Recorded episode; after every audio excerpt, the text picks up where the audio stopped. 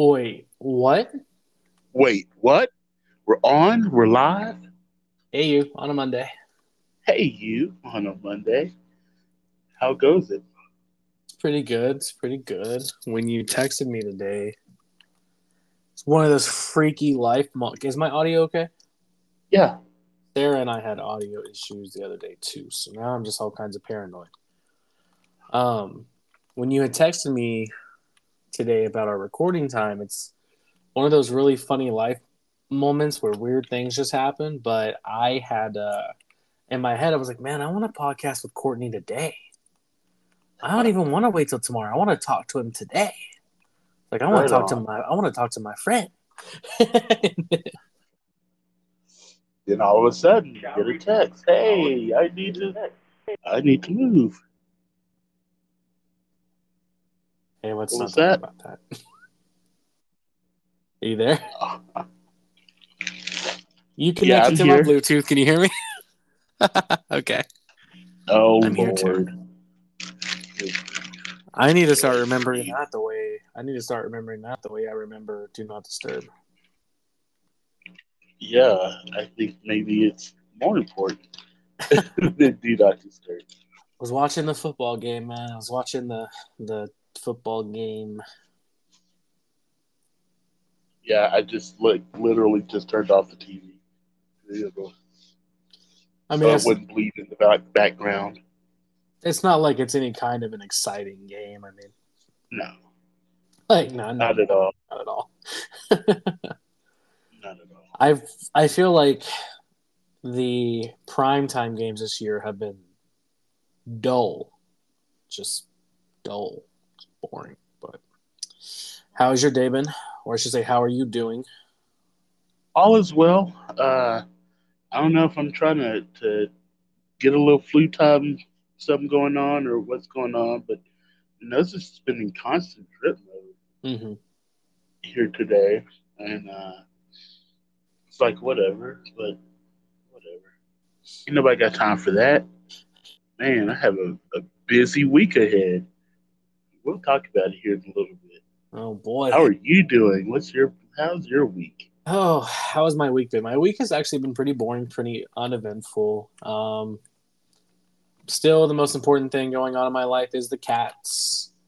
So we may as well get into that. They are on day four of being left alone while I go to work. There has been no fur. Um, so mine and Katie's working theory. Katie's my close friend, and she's been helping me with the cats the most here. Is that Sasha is fine with Binks when I'm not around, but then when I'm around, it's a oh that's my daddy issue, and she acts up. Because I'll come home and they'll be near each other. Not like cuddling, but they'll be near each other. She'll look perfectly fine. Today I walked through the door. She's I have this like blanket set up on top of my desk so one of them can like lay beside me. Um, she's on the blanket. He's in the chair. They're sleeping just fine, no issues. I come through the door. She looks up before he does, and she immediately starts growling at him. and I'm like, Sasha, you're really kind of a bitch, and you're making it really Yep. hard to defend you here. You Um, see what you see the real dynamic of the whole thing. But I've always known that Binksy is innocent. Like Binks just wants a friend. My only issue is Binks wanting to sing me the song of his people at three in the morning. Um, like I know Binks isn't the issue as far as behavior goes. He just wants to play. Sasha's just a bitch, man. There's no other way to word it. She's just not nice. Um, so the cat issue. I mean, it kind of like the way I see it. It kind of is what it is. Like. I guess I don't know if it's months from now and it's still just unpleasant. Maybe I'll try to rehome him to a friend because I feel like he deserves a household with cats that are gonna like play with him. Like he's he's still one years old. He's very playful. Like he just wants to play. And if he's gonna live with a grumpy ass, I mean, the whole reason I got a cat was for Sasha, anyways, because I'm like, oh, maybe my cat wants a friend. Just stupid. Um. So I'm gonna give it a few months, see if she comes around. If she doesn't, I've got so many friends with like a lot of cats that I'm sure I can rehome him to a good house. But we're see this. So this goes back to you don't know what's happening when you're not there? What if, just what if, when you're not there, they are frolicking and playing and have the best of times? Well, maybe I'll get some pet cameras. Maybe I'll get a couple a couple cat cameras so I can.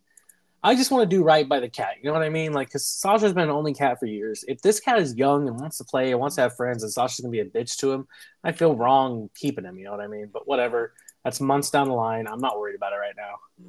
And I'm sure being in your home is better than being in that cage. And so, who's to say that he's not living his best life right now? For sure. But what if I take him to a home with a bunch of like like Katie's cats? Are just youthful and playful, and there's like three of them, and they all love each other. You know what I'm saying? What if I take him to a house like that, where he And then the three, and then the three of them hate him and jump him. and it'll happen for a little bit. So, yay, that's a better situation. That's a better life. All I'm saying is you can't micromanage the lives of cats, especially cats. Cats are just the, the quirkiest creatures God ever put on our earth. They have their own thing and their own world. She's got her own thing. All right, don't let me get us. I want to get us shut down. right? So uh, I think that you know they are they as long as they, the the thing was as long as they could coexist and be in the same place, you didn't come home to a ball of fur, Ball of fur. a bloody ball of fur. Oh, not the Yeah. bloody part. Yeah, the bloody ball of fur. Then life was okay, and, and that hasn't happened. So let Yeah. it be. Enjoy your two cats. Um, Enjoy them separately. Don't enjoy them together. I would like to enjoy it together, but Uh, that seems to be the problem. We're not ready for that part. uh, gosh, I mean, do I really have? I have a firebrand rant lined up for the millennial moment. Uh oh. Why you say it like that? Uh oh. There's a certain uh, world event I want to talk about. Um, let's see though. I, I mean, I'm really. It was a very just work heavy. I, I don't know about you. You were saying your nose is running. I am fully operating off the theory that I have some kind of like virus, and like months from now, when there's some kind of semi-pandemic or just one of those like everybody's getting sick things going around, I'm gonna be like, oh, I had that back in October, because since like, God, man, last week, maybe Wednesday of last week, I have just been. This is my day. I wake up, I feel totally fine, feel good, I feel fine. And then an hour to two hours after being awake, I am like literally like want to pass out exhausted. Like, you know, when you have the flu really bad and it's like no matter how much you sleep, your entire body just feels weak. That's how I feel every single day.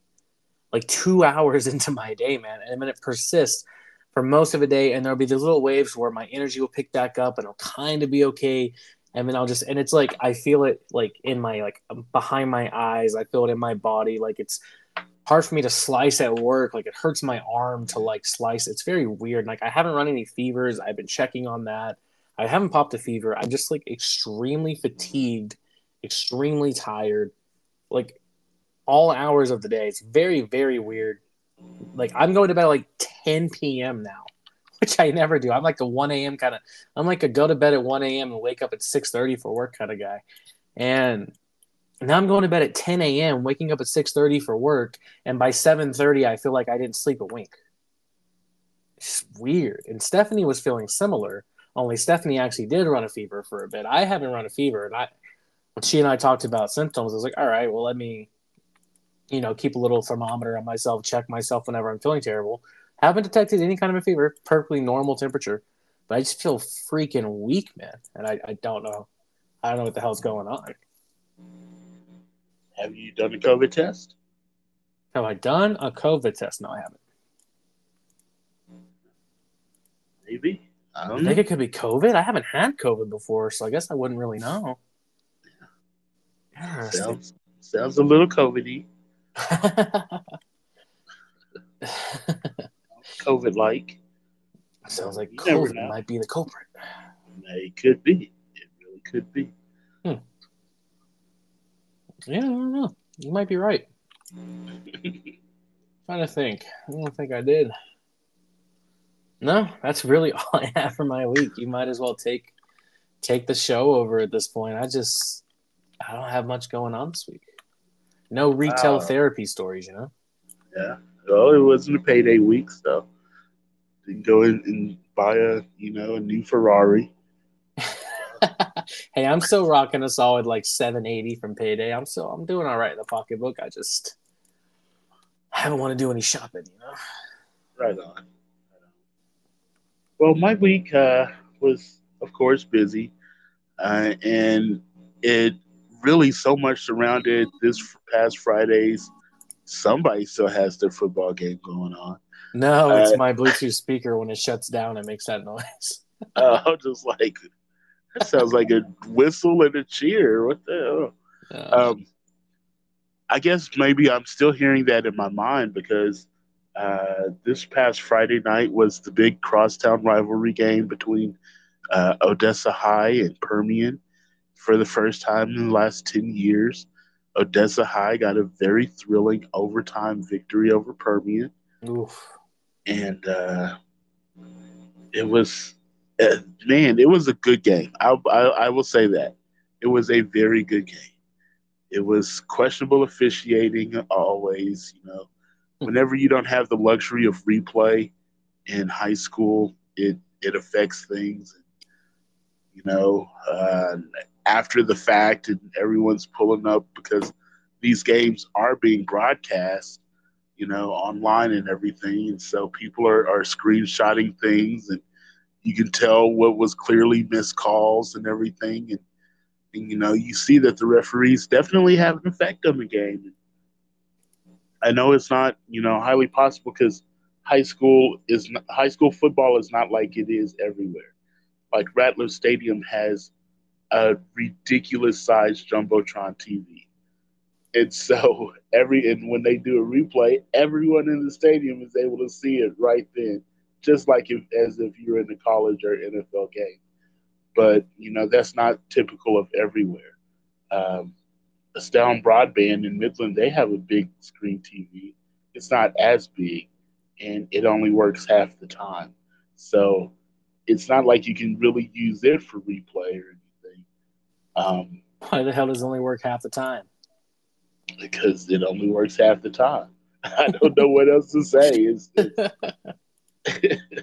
I've never been just all that impressed with the uh, video capabilities of a sound broadband, formerly Grande Communication Stadium. It's, It's still just, Grande. you know, I know it still feels like Grande, but you know, respect to the new company that bought Are it. you are you the guy that calls um, the way uh, Heinz Field in Pittsburgh is now Acrisure Stadium? Do you call it Acrisure Stadium now? Oh, I didn't even know it had changed. So I was literally about to say, or how often is that even in general conversation for you? right? I like I had no idea that that had changed names because that's been Heinz Field for for forever. But had I known now that I know, it's something else. But I mean, at the same time, who talks about Pittsburgh Steelers? So you know, I don't I don't know what to tell you about that. But uh, Moving on. moving on. Um, man, Friday night, we the band Permian's band had probably our best uh, show performance we had had to date, and maybe it was because we our kids were had a different type of fuel and energy because they Aw. certainly performed uh, like a sub above. and maybe it was because they had sandwiches pregame. Our pregame meal came from Jersey Mike. Maybe that was the difference. I don't know. You know, it's all that I can point to as far as what was different.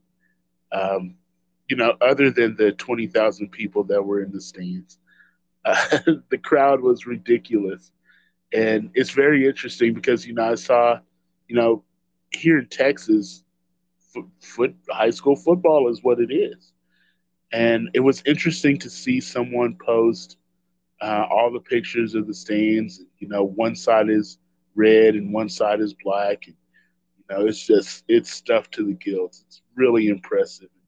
Being there in person down on the track, it's it's hard to uh, really properly explain the atmosphere that exists on those games. And I'm just I feel so honored and blessed to even be on the sidelines to witness something like that because it's really spectacular. Um, to hear, you know, just to see the crowd, to see the kids feed off the crowd, and uh, it, it's just it's just really cool to watch. But there was someone who posted that this is wrong. Why are so many people just so wrapped up in high school football? Um, I can't believe that so many people would go to a game. Blah blah blah. I'm just like, Let like, people have fun, man. yeah, let people live their life. A and B, you know, this is the this was this was especially once upon a time, this was the identity of a town. You know, how well a town did in their football was the only way that you knew of a town. And if they went far and they went deep in playoffs, that meant that they got to travel and play at different places. And the whole town traveled with them. And, you know, it, it's just, it goes so much deeper. It, football in Texas, and especially West Texas and the more rural parts of West Texas, um, football is such an important part of the culture, and part of the way of life. And so, uh, you know, getting to experience those type of games, I'm hoping that we get to see the same thing. I know that the Permian faithful will show up at uh, Sound Broadband on this Friday as we make the trip over to Midland to play the Legacy Rebels, Losers. who are just juggernauts right now. They're they're blowing the world apart, and so uh, it's not looking good for old Mojo. Uh, They do even to make the playoffs, bro. It's it's whew, it's some hard times over there. Yeah, But- Legacy's football team is great. I mean, it normally almost always is. Um, Right? I do agree entirely with what you said. I used to be one of those people that would like mock high school football. And you guys are so excited over a high school football game. But I moved out of Texas and I realized how big of a deal it is. And I'm like, man, these people don't have culture. I need some high school football. These people don't know how to live life. Like, they don't know about their own football teams. They don't even really care. But now, granted, it's Massachusetts, but it is a different beast. And I think it is a really good thing for like the schools and the community at large. Yeah, definitely. I, it's just nothing like it. Nothing like it. Um, but yeah, our you know Permian, we had a phenomenal halftime performance, and we've always been a band that we turn on the lights, we we kind of step up to the plate. Our kids love to perform, and they love to be in that big spotlight. And there was really no bigger spotlight in the great state of Texas than what we experienced on Friday night. And so uh, it was a great performance. Uh, gives us a lot of energy going into this weekend, which this weekend is the real start of the the trek to the state marching contest. Because this Saturday is UIL marching contest uh, at Ratliff Stadium. All the small schools go earlier in the day, and when we get into prime time, it's time for the big boy schools our four 6A schools. So Legacy will go first. I believe they uh, start at 7.30. Then 7.45 is Permian, followed by uh, Midland High at 8. And at 8.30, Odessa High. Um, Odessa High is going for their 84th consecutive first division in marching, which um, Wow. they are already the the record holder at 83 Wow. and uh, you know that's the thing that they hold on dear to and they're very proud of that record there have been several years where i've seen odessa high's band and i'm just like oh these ju- you know it's a lot of pressure on judges because they they tout their record very heavily. Hmm you know that if you're the judge who gives them their first second division, you know, you're going to be in the record book forever too. And so, uh, there have been times where I'll, I'll just say I don't think that they've deserved a one, but because of reputation, they got a one. Okay. And um, I think that their band, you know, they've experienced a lot of downsizing. They are uh, the smallest Odessa High band that I've seen maybe ever, but they have so much heart. Those kids are just working like you would not believe. They really believe in their head director. I do too. Their staff really great people. Um, but I don't know. I, I, don't know if what I saw on Friday night is the first division, and okay. there's only a week to get it to get it better. Well, I do and want to so, ask about that because, unless I'm not remembering correctly, I've heard you tell us about Midland High show, and you definitely told us about Legacy, and of course we've heard about Permian. But have you talked much about what Odessa's show is and what they're doing and how it looks and all that? No, because uh, Friday was the first time I've seen it. Oh, okay, gotcha. So that was the very first time that I had seen it. I, I've had, you know, friends who who went to a game and they had seen it before, and they gave their report. You know, it wasn't just glowing, but you know, at that point in the season, um, it was kind of you know this is what this is where this is kind of where you expect it to be and so uh, when i saw him this friday you know a week away from contest i was expecting one thing and i got something else. And i'm a little concerned. I am concerned. I'll say that. I am concerned uh, about their consecutive sweepstakes mark. And it's not me being dirty or being ugly or anything like that. It's I can't help but be analytical. I can't help but pro- approach these shows and, and what I see from a very critical standpoint. And I get the, you know, you're just supposed to love it, blah, blah, blah, the kids, blah, blah, blah. But the kids know that they are in a competition. It's why they do it. And so the kids know, they understand, you know, um, the pressure of winning and losing, the pressure of first divisions. First, they they understand, they know, mm-hmm. they know, and so I'm hoping that sometimes it it doesn't wake you up until you see somebody else. And I'm hoping that, you know, Odessa High, they went first. They were the visitors last week. And uh, then they stood on the sides and they watched Permian. And I, I hope that they felt a difference and, and saw a difference.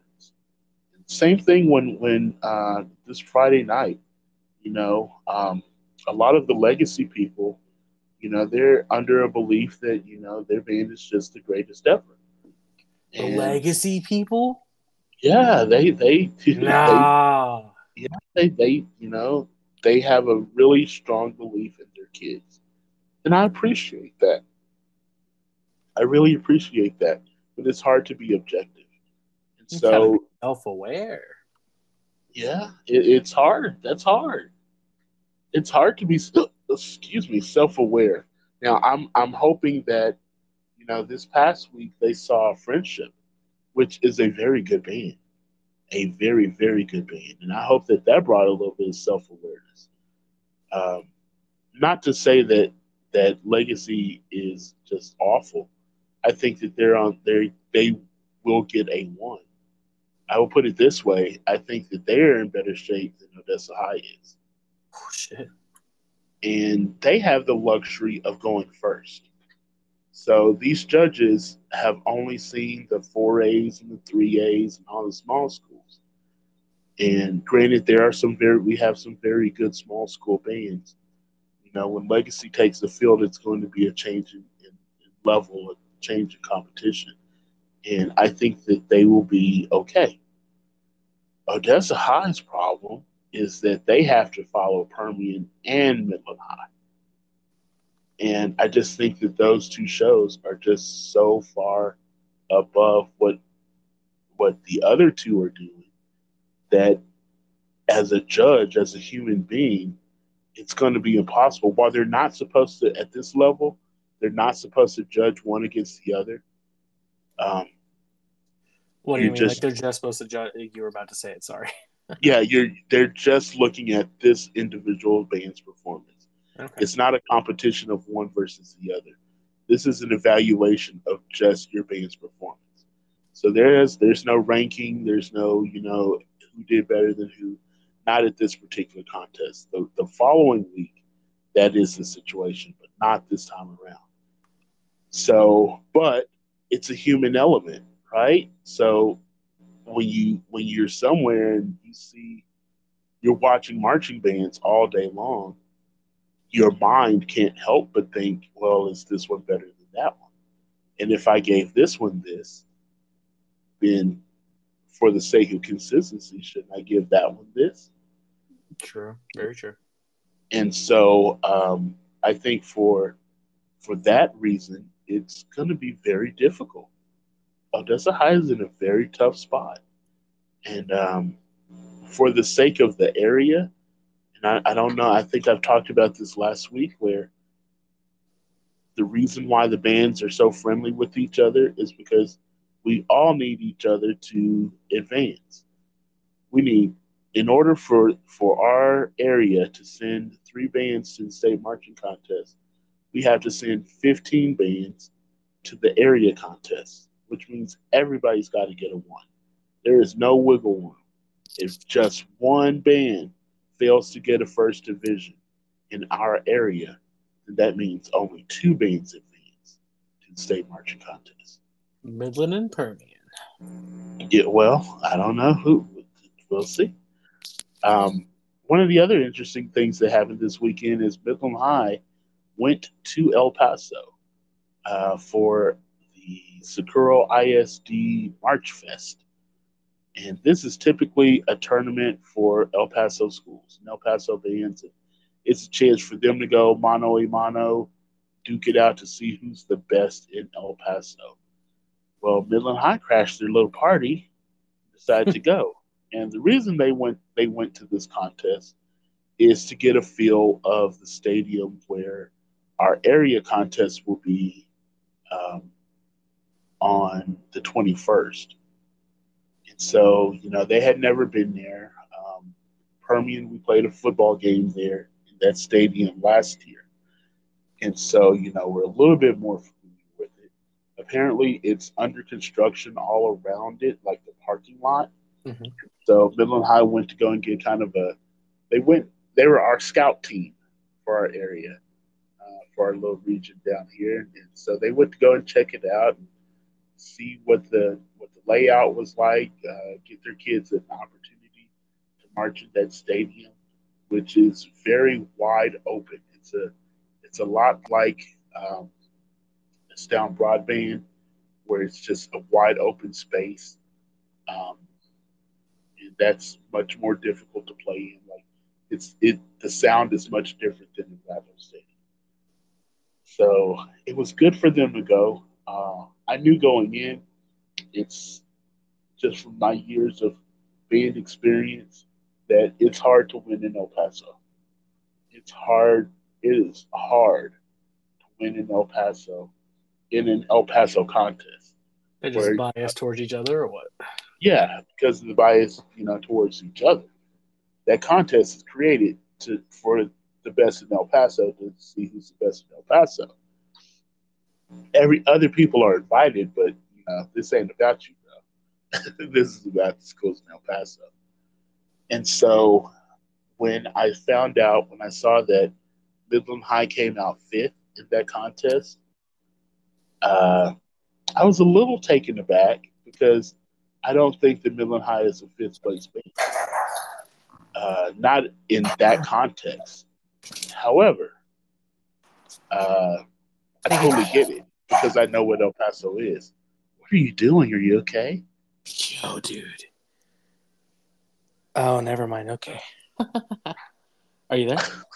You can- Yeah. What are what is going on in your world? So so sorry. So before we got on the podcast, I had ordered myself a little pumpkin spice latte DoorDash uh, from Starbucks, and they dropped it off to my neighbor's house. So then my neighbors just go like are kind of like at my door, and I'm like, oh, DoorDash isn't supposed to knock, and it was my neighbor lady, and she was real sweet. She was like, "Is this yours?" with like a little nice smile, and I was like, "Oh, thank you." So, I'm sorry. Please continue with the band. I just had to get my PSL, man.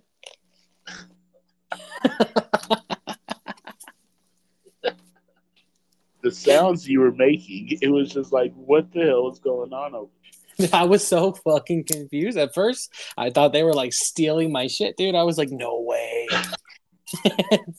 but then she was like really sweet about it. And then I looked at the picture and it was delivered at their door. And I was like, oh, okay.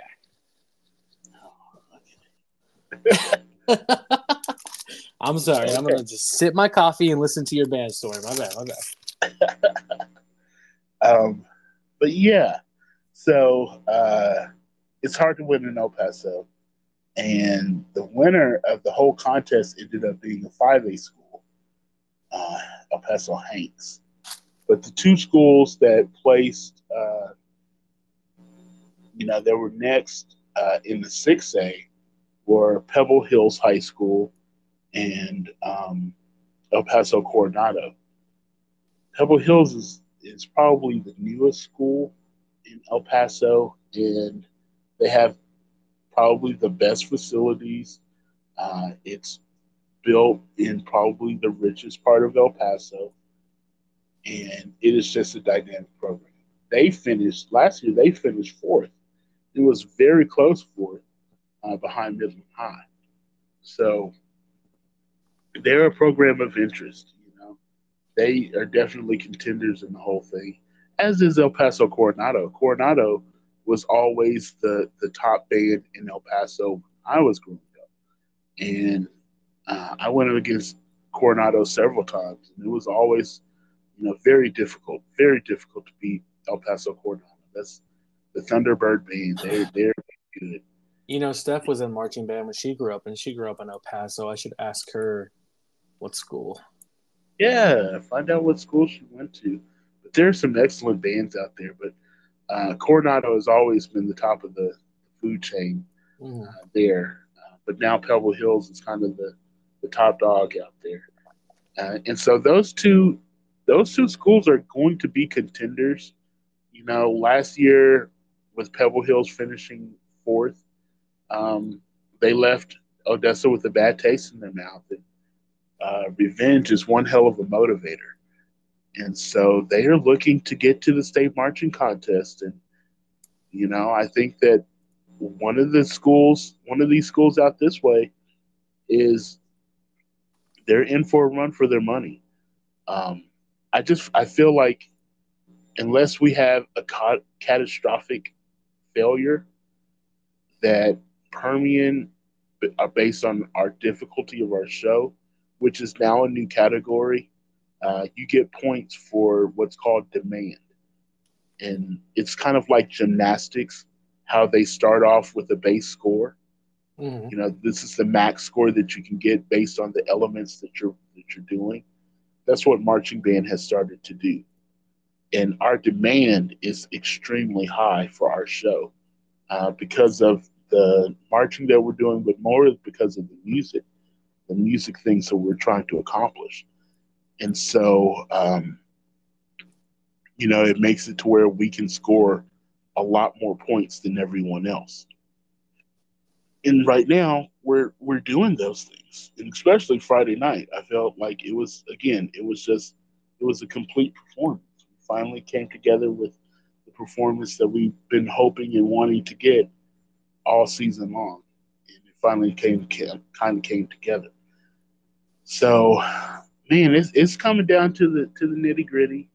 Um, UIL is this week. I encourage all of our listeners uh, to go to UIL marching contest at Ratliff Stadium. Uh, be there no later than seven fifteen uh, to see all of the six A bands.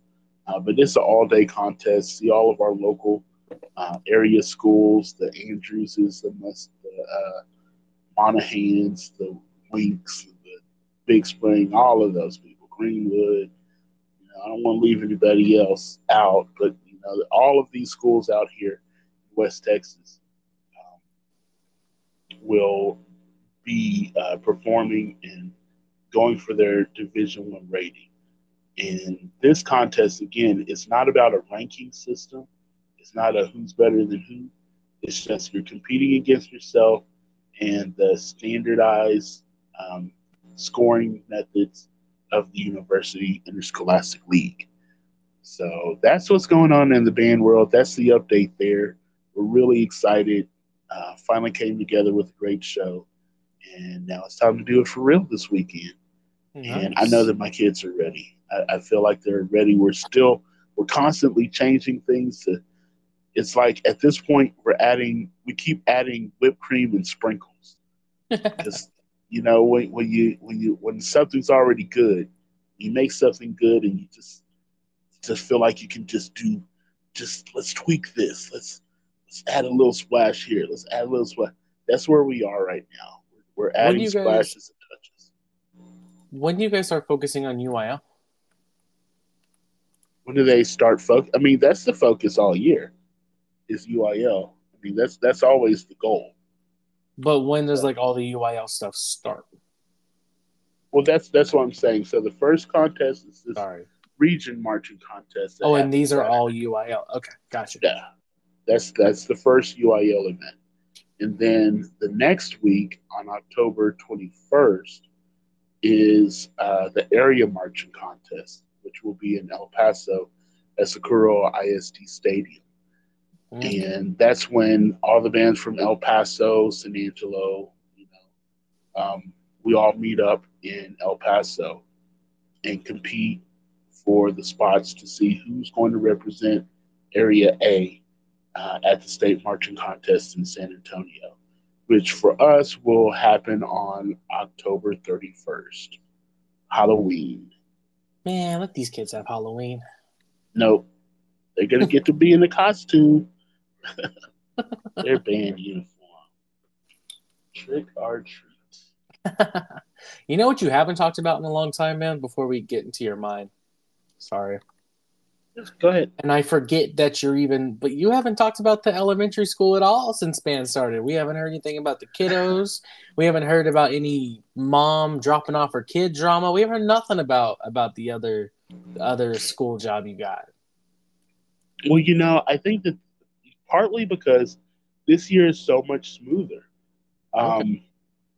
You know, last year everything was so new, and they were new to me. I was new to them uh, it was just a lot of newness, and so everything was constantly like, "Oh my god, oh my god." But this year, I feel like you know it's been it's been about expectation. You know, you set very clear expectations of this is what it's supposed to be, and then it, that's what it is. Uh, we do have a lot of new kids, and I think I have talked about like our newcomer program. You did, which yeah. is yeah, which is that's I mean, if anything is the biggest drama right now, it's that. And it's about to get much more dramatic on tomorrow when we get a brand new class of 20 something kids that in October. Are, yeah, that are for coming to, you know, that are going to be in school for the first time in the United States of America. And all these kids are coming from, um, know, Spanish speaking countries this time and so uh, we've already hired new staff to accommodate. Uh, we had to give up our last classroom that we were using for like a meeting room, but now it's been reconverted into a regular classroom. And so we're at max capacity right now. And, uh, you know, getting this new class of, of fifth graders.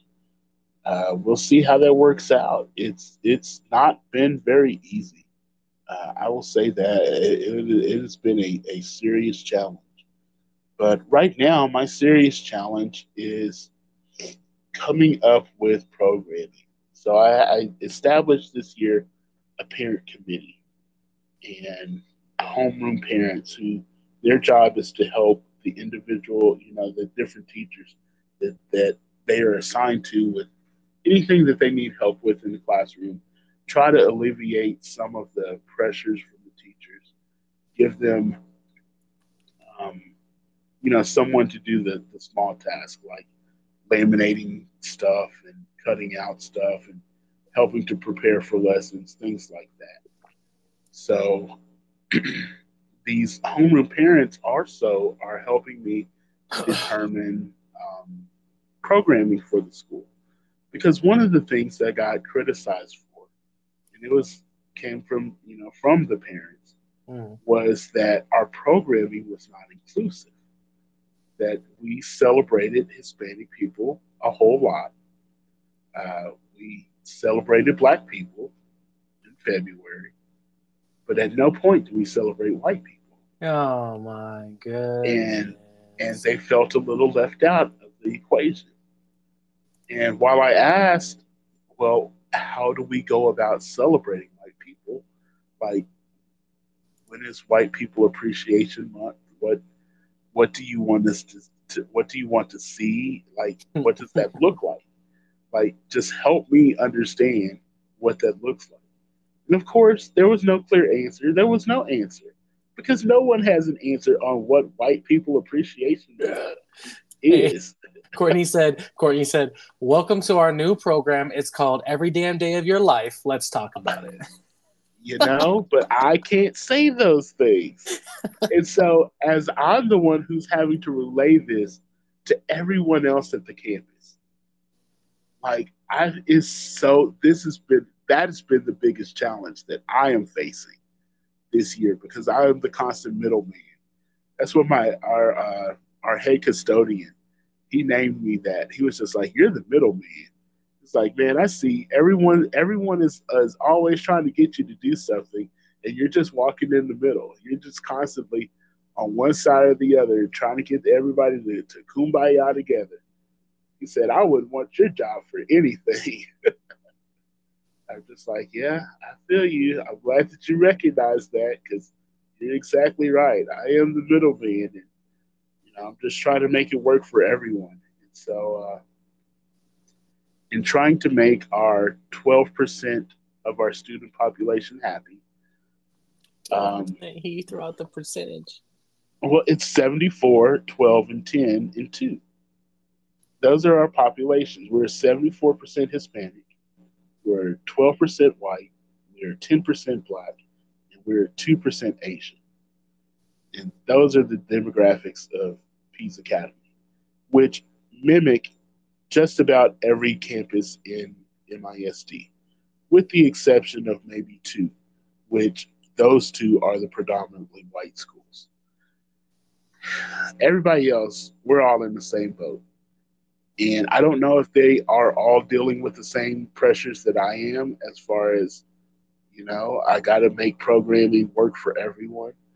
But having my meetings last week, I had uh, I've decided to have a Monday meeting and a Friday meeting uh, for my parents because, of course, we could not come to consensus on a meeting day, and so uh, I'm just like, fine, I will have the the same meeting twice, and you come to the ones that that works best for you, and lo and behold, all the Hispanic and minority parents came to all the white parents came to the other.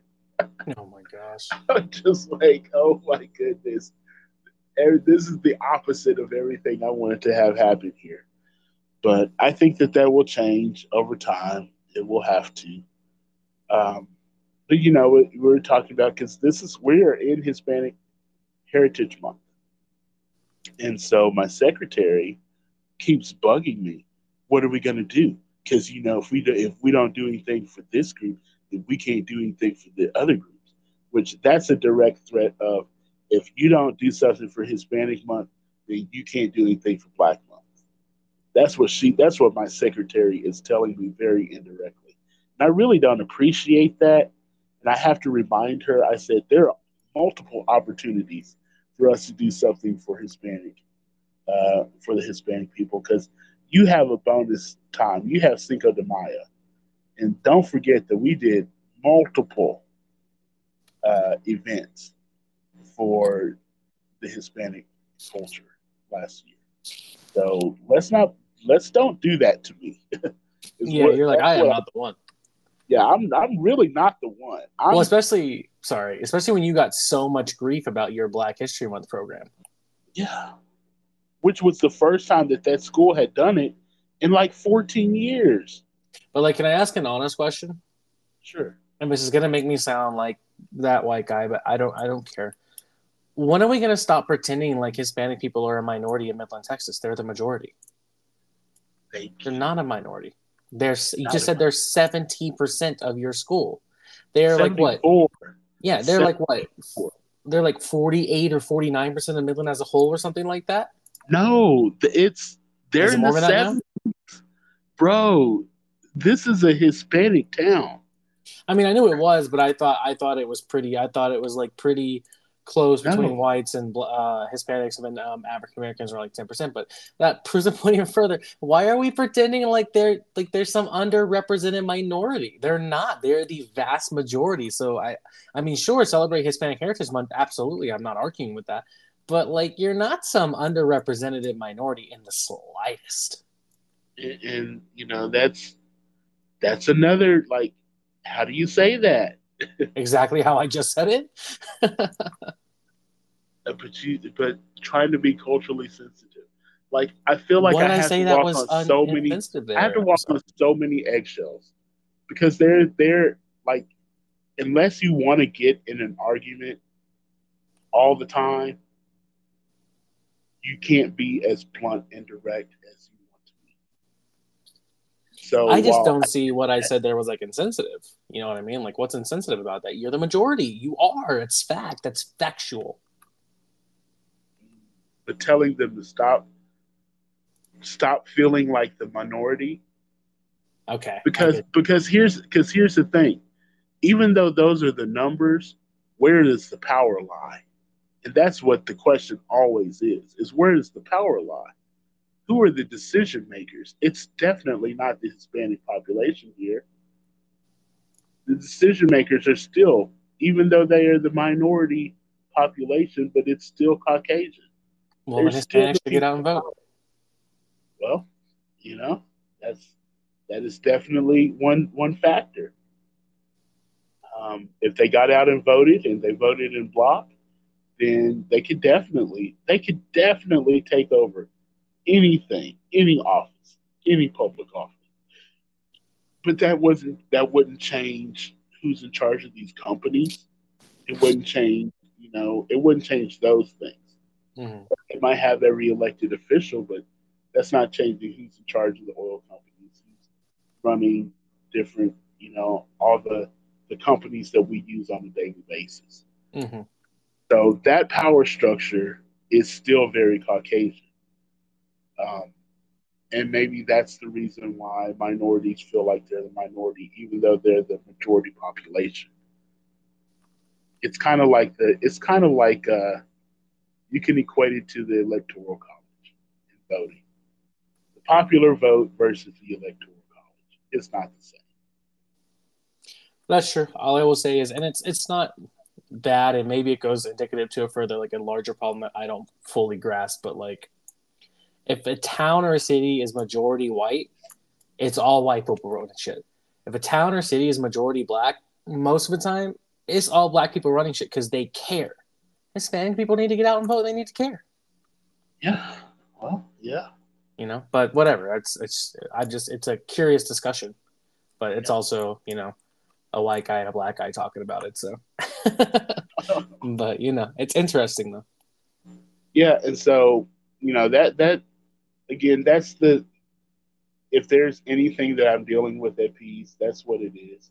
Uh, we're still on pins and needles. Everyone's waiting for the letter grades that we still don't have, and finding out exactly what we are. Mhm. Uh, my campus is fully bracing to go back from being a B to an F, Shh. which, oh God, that's it's, it's so devastating to even think about that. But you know, we when we chart our individual achievements, uh, our individual student achievement versus you know where we were last year versus where those individual achievements fall this year using the old equating system. So, I mean, that's why we, we don't know. We just don't know. We're having to use previous criteria to make decisions about this year. it's, you know that doesn't necessarily work. So uh, I don't know. I don't know.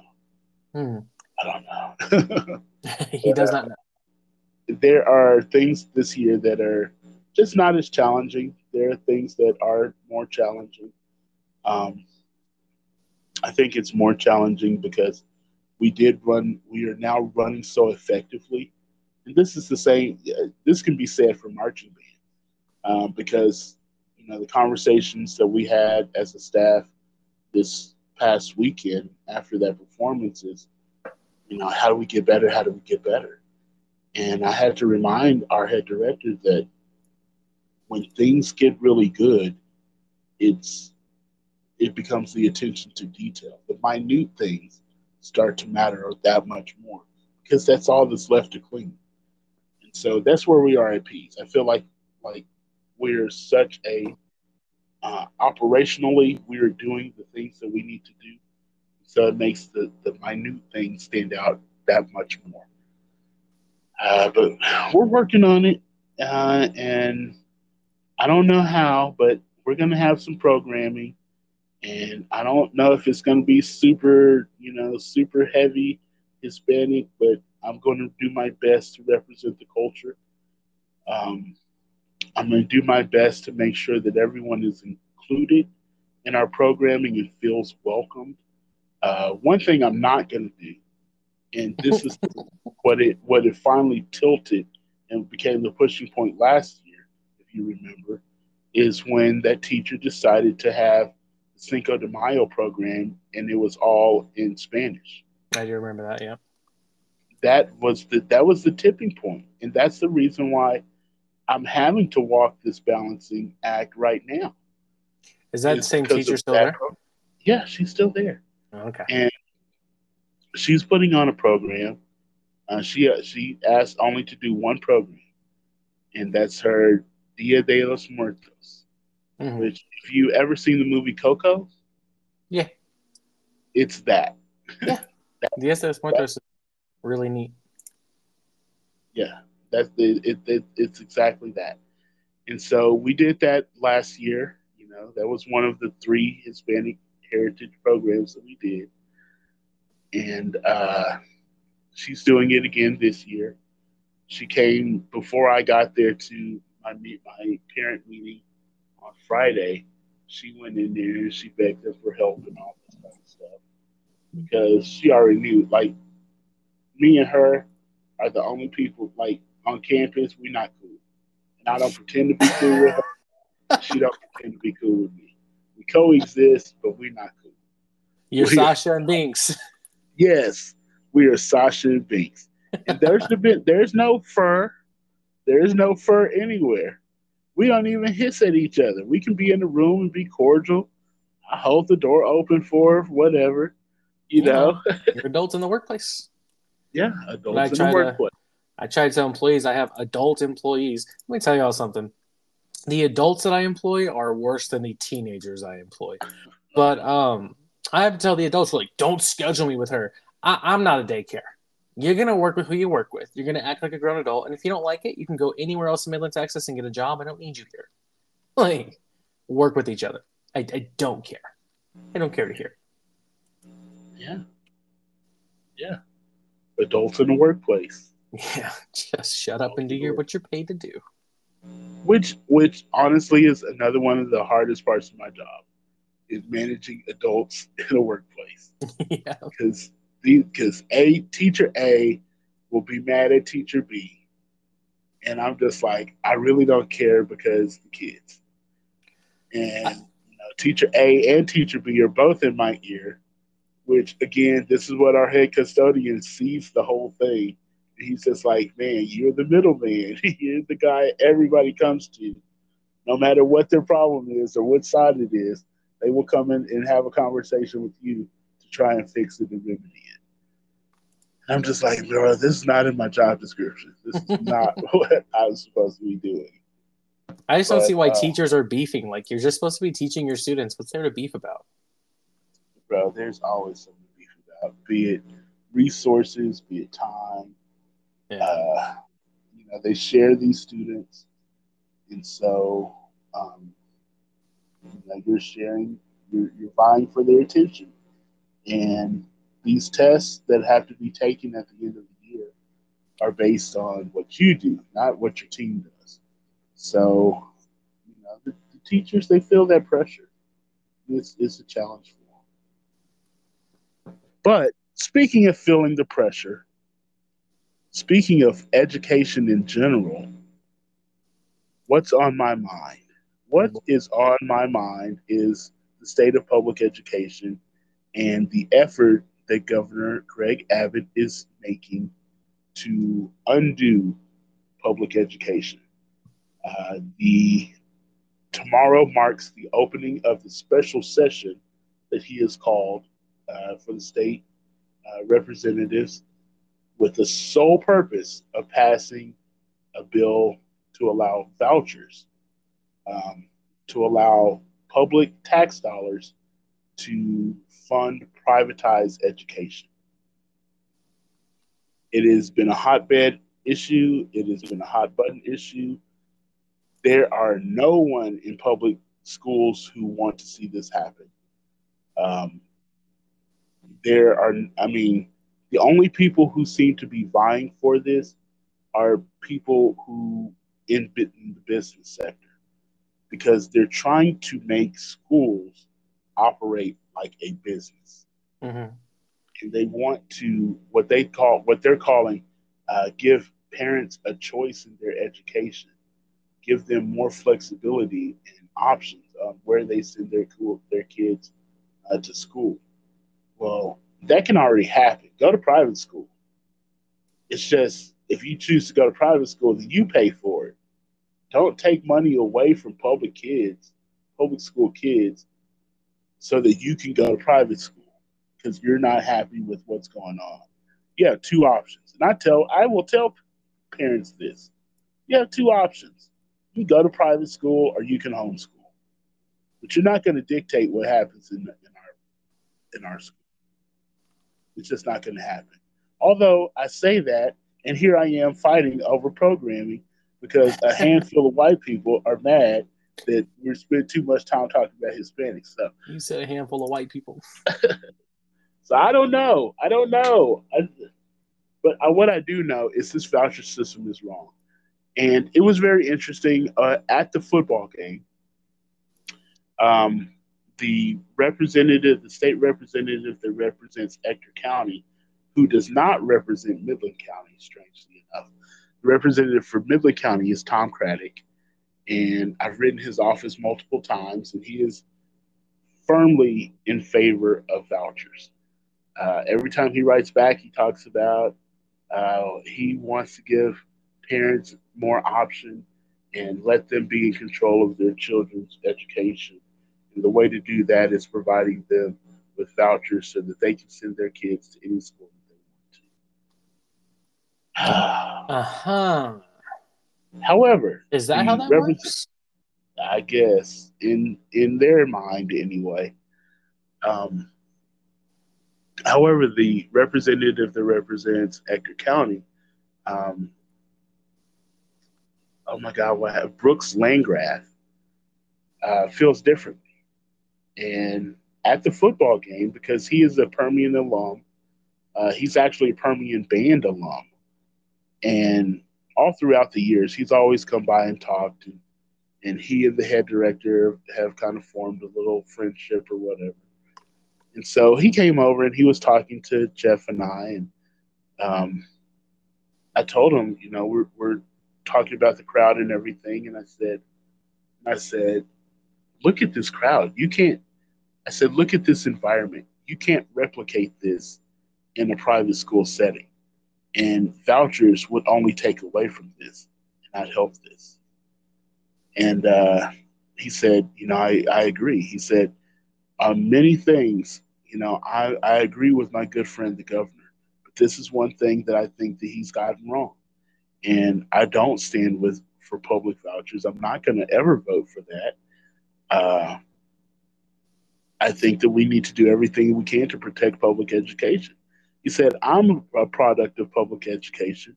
My kids are in public schools, they're not in private schools. uh, I understand the importance of public schools and the role that they play in our in creating a better society for everyone. I would not want to defund that in any kind of a way. And so I told him, I said, I'm very glad to hear you say that. You know, um, this is the this is really truly the backbone of who we are as a society is what's going on here. You should have gotten that on the record. Right? Well, I mean, it was at a football game in the middle of the game. So just a casual conversation.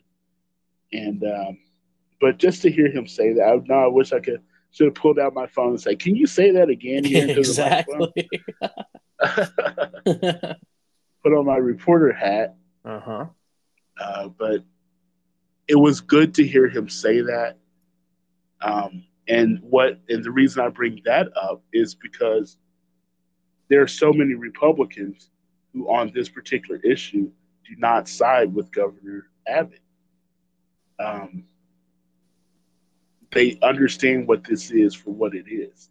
And we even talked about that a little bit further and talked about, you know, this is a capitalistic um, plot to try to get money off of education. There's a big pot of money there that they that they've not been able to touch, and now these people who are already mega rich need to find another source of income. Yeah, and they think that they can do that uh, by draining public education. But there are people out here who are not for it. There was a huge rally on Saturday. Uh, people went to Austin and, protested I imagine that that will continue to happen uh, up until once again our state legislature just puts their foot down and says, no, we're not going to vote in favor of this. And I don't care how many special sessions you hold us to. I don't care how long you hold us hostage here in Austin. We're not going to bend to, you know, to, we're not going to fall under your will, sir. We're, we're not going to do this it's frustrating just how persistent he is with it. Like it's just such a clear ulterior motive when he just spends so much time and effort and energy focusing on it. Yes. When I mean, are there even any like I'm sure you don't have them off the top of your head, but are there public opinion polls on how the state as like at large feels about it? Because they would have to imagine it's not overwhelmingly popular. It's not popular at all. And oh, that's there you what, go. what is so confusing there is no public, there is no great public support for a voucher system. None. None. In any, like, even amongst just Republican voters, it's not a popular idea. So it just means that, you know, it means very clearly that he's listening to the richest of the rich complain about how they can get richer. It be the the reasoning behind all of it just it's so clear. It is so crystal clear. Yeah. So that is my my you know what's on my mind is this is happening. This is really happening. Uh, I encourage everyone to to reach out to their representatives uh, here in the great state of Texas. If you are in the Midland area, Midland, I think Midkiff, um, everything towards like Lamesa and going that way. Tom Craddick is our representative. If you're Ector County and going down that way, then you have Brooks Landgraf, and just let him know that you support his decision and, and that you are behind him.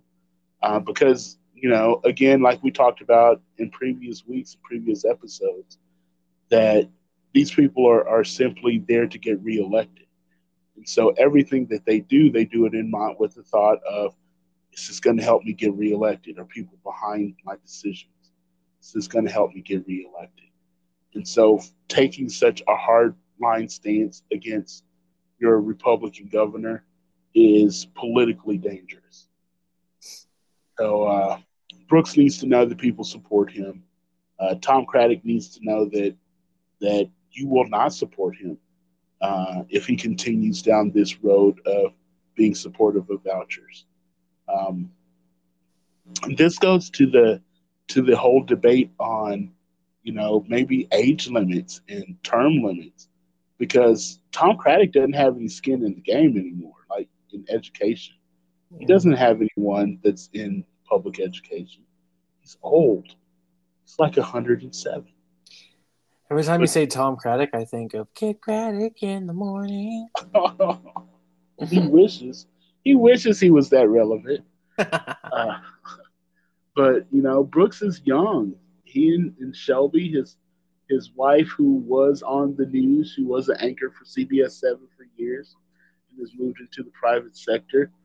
Um, you know, they have young children who are, are in school, and like you said, they're in public school, and so he has invested interest in what's happening here, and because of that, you know, I think that that definitely helps to shape his opinion on the whole matter. So, uh, good people, good late waters. We need you to to uh, shake the trees. We need you to write, tweet, hmm. do all those things to your representatives, uh, people all over the state. You know, we need to be very supportive of the legislatures who are actually doing the work to fight against these vouchers because they're going to continue to feel immense pressure from Governor Wheels on this particular issue. He's not going to he's not gonna roll away on this. And so it'll be very interesting to see how it all shakes out. Uh, one last thing, Craddick was here on Friday night at the uh, Legacy versus Frenship game. He gave the the coin toss, and MISD had put out the picture, talked about Tom Craddick was supporting uh, supporting schools by being there. Thank you for supporting our schools. Of course, I, I tweeted back and was just like, actually, he supports vouchers, which does not support our schools. I said, but it was it's a cute photo op. Thanks for being here. so, uh, you know, it we have to be real about why people show up to these different things, and you know, a photo op is a photo op, but you have to pay attention to what they're supporting and whether they support you or whether they support their own pockets. I'm done. Good soapbox today.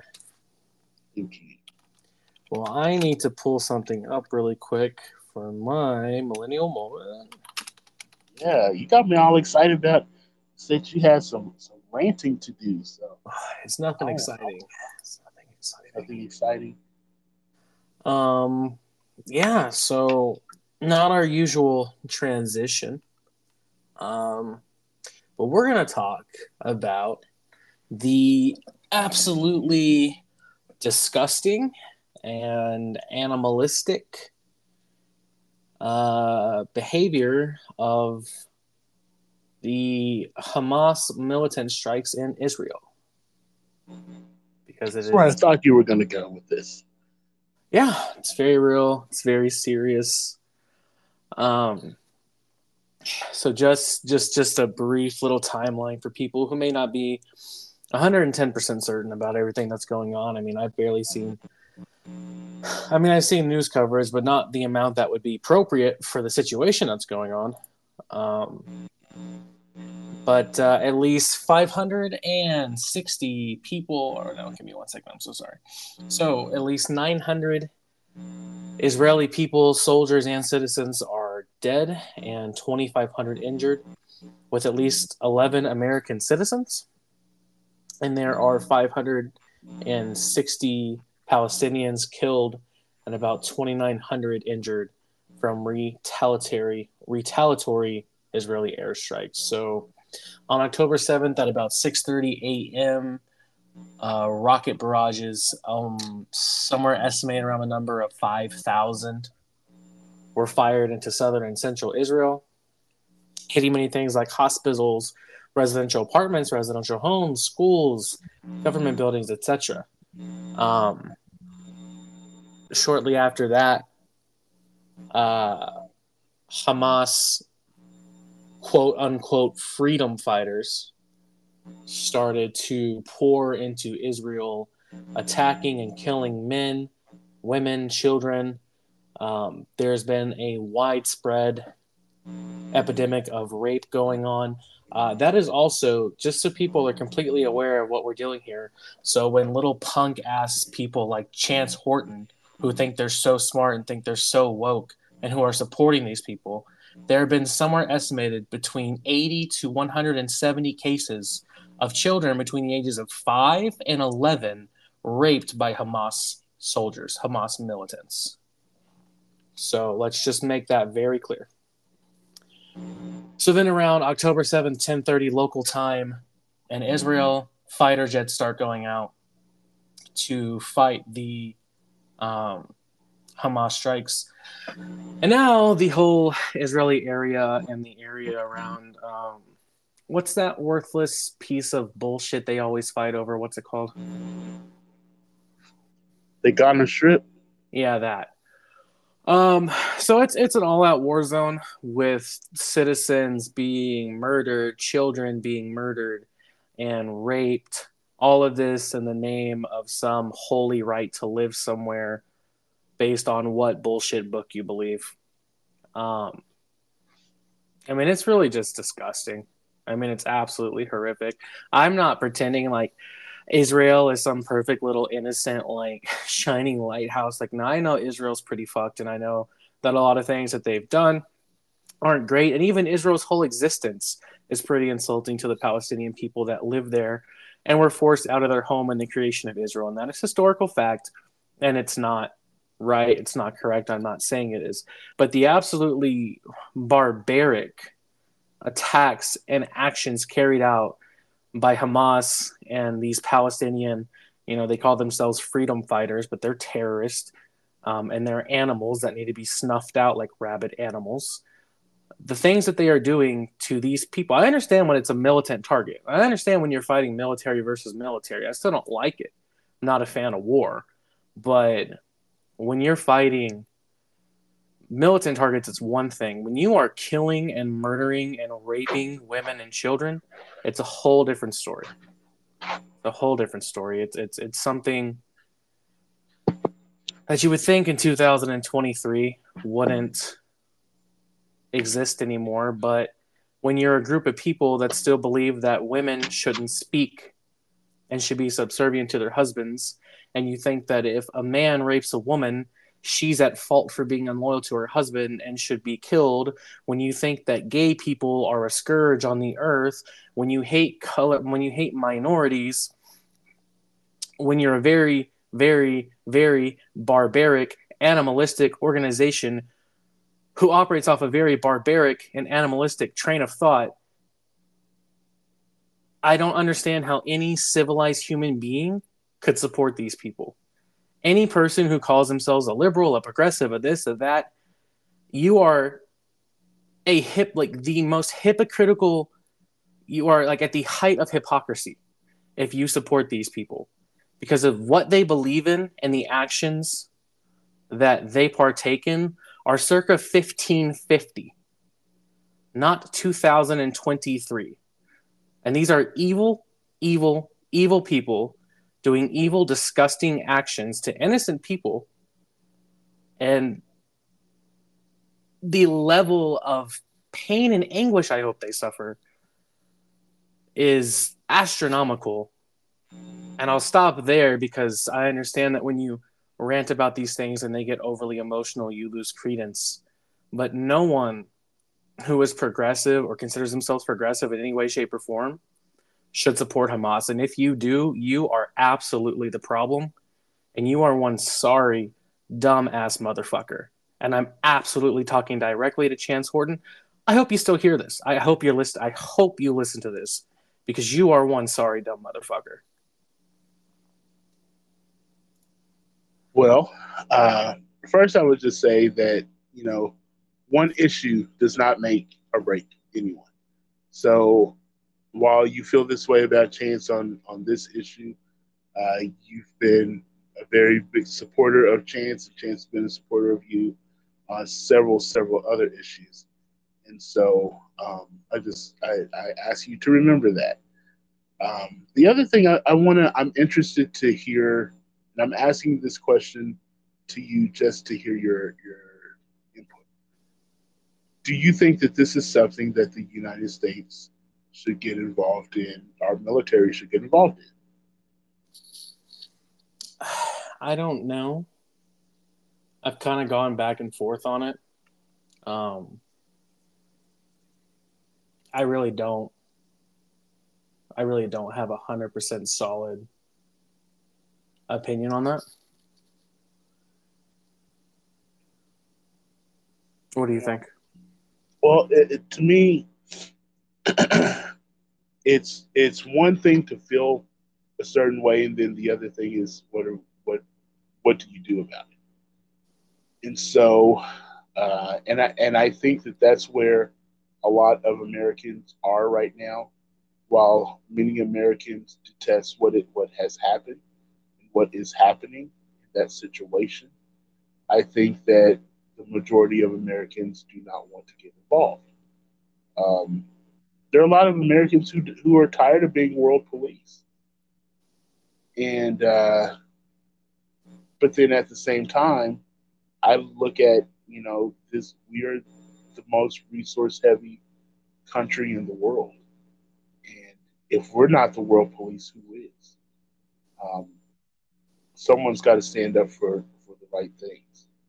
Um, as you mentioned, it, that that situation is extremely complicated because it's it's all about it's really territorial fighting. It's about territory, and it goes back to biblical days. And these are people who have been at war with each other, although peacefully here recently, but they've been at war with the, with each other for lifetimes, multiple lifetimes. And so, uh, where do we? What side do we? You know, where do we sit in this whole thing?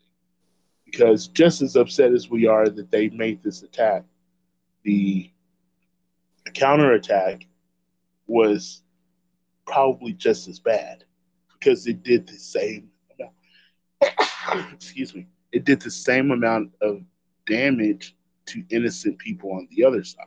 Mm-hmm. And you know that that can't be ignored either. Well, I'm not.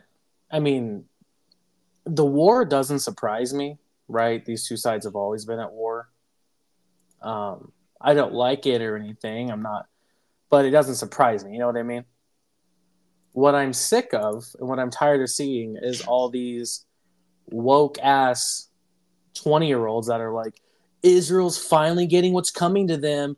Palestinian freedom. These are freedom fighters. This is the revolution. You think the American Revolution was pretty? Nah, these people are getting what they deserve.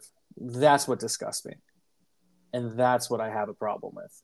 And that's what I'm sick of seeing people that have no idea the geopolitical comp- uh, implications of any of this and don't know anything about the people who live there and live through this and just think, oh, this is freedom fighting. This is what it looks like. Like it is absolutely absurd. Absolutely that, ridiculous. I see that. I definitely see that. Um, this is one of those things for me in the world. When I look at world politics, um, I see it I hate that that anytime innocent people become uh, pawns in a political game, it, it's very sad. Uh, the loss of life, especially innocent life, especially children, um, it's very sad to me. Uh,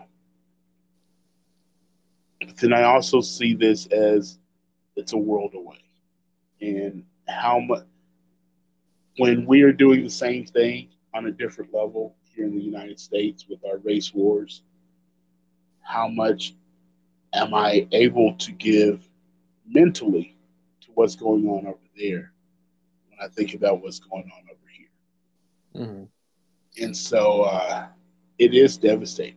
It is it is absolutely devastating to to think that those people were peaceful and sleep and sovereign, and all of a sudden their world was rocked.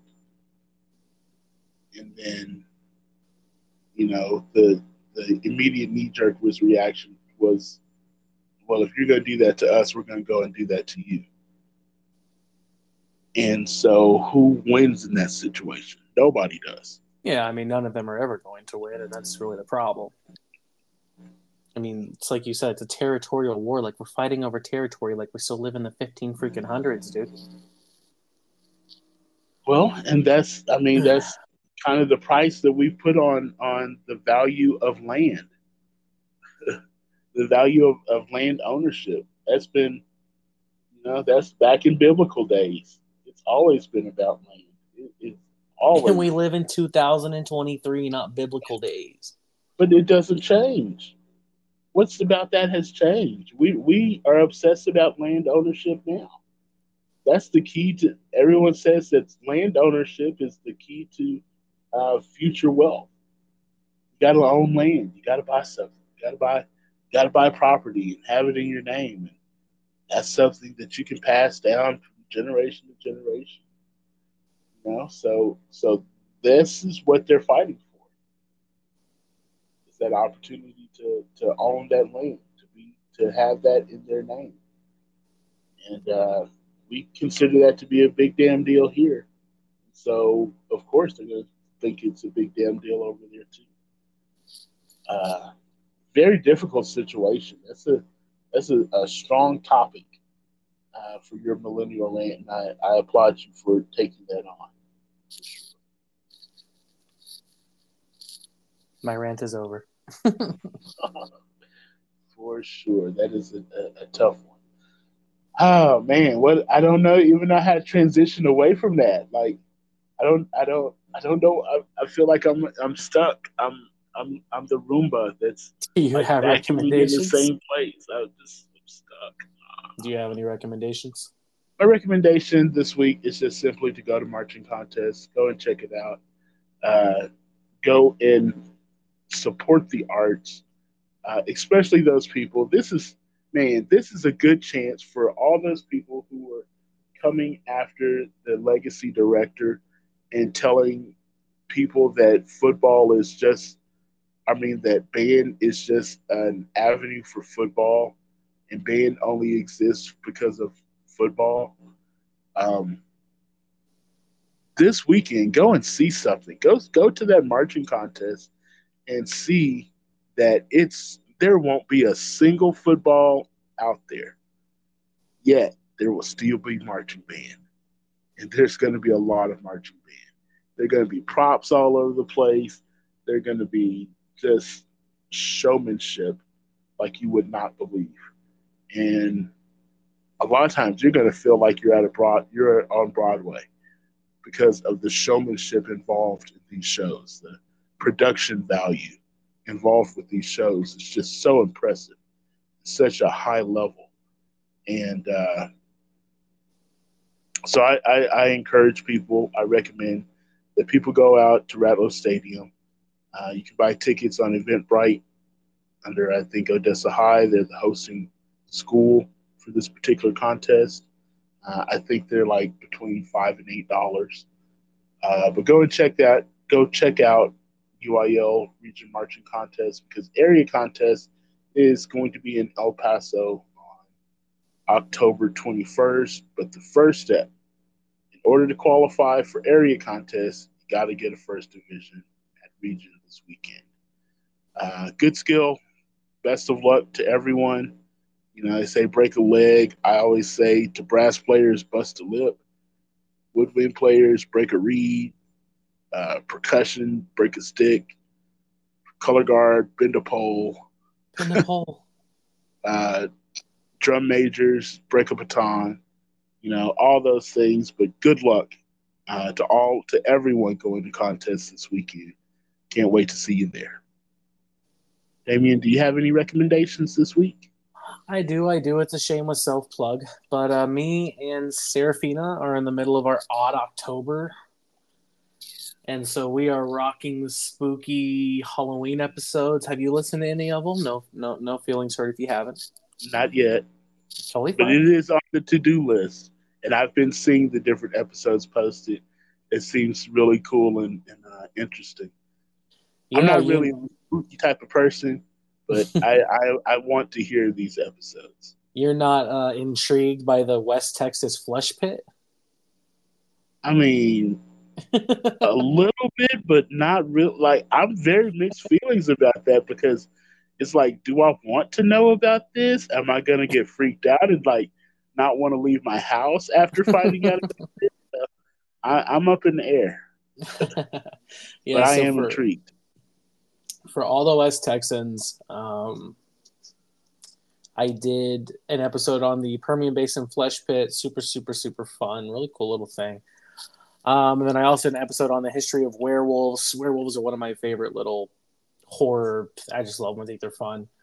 And then Serafina's done two episodes. I'm not gonna really give hers away. I feel like you guys should go and listen to them. But she did do some really really awesome work there, and then we are doing a couple collaborative projects together as a team for it.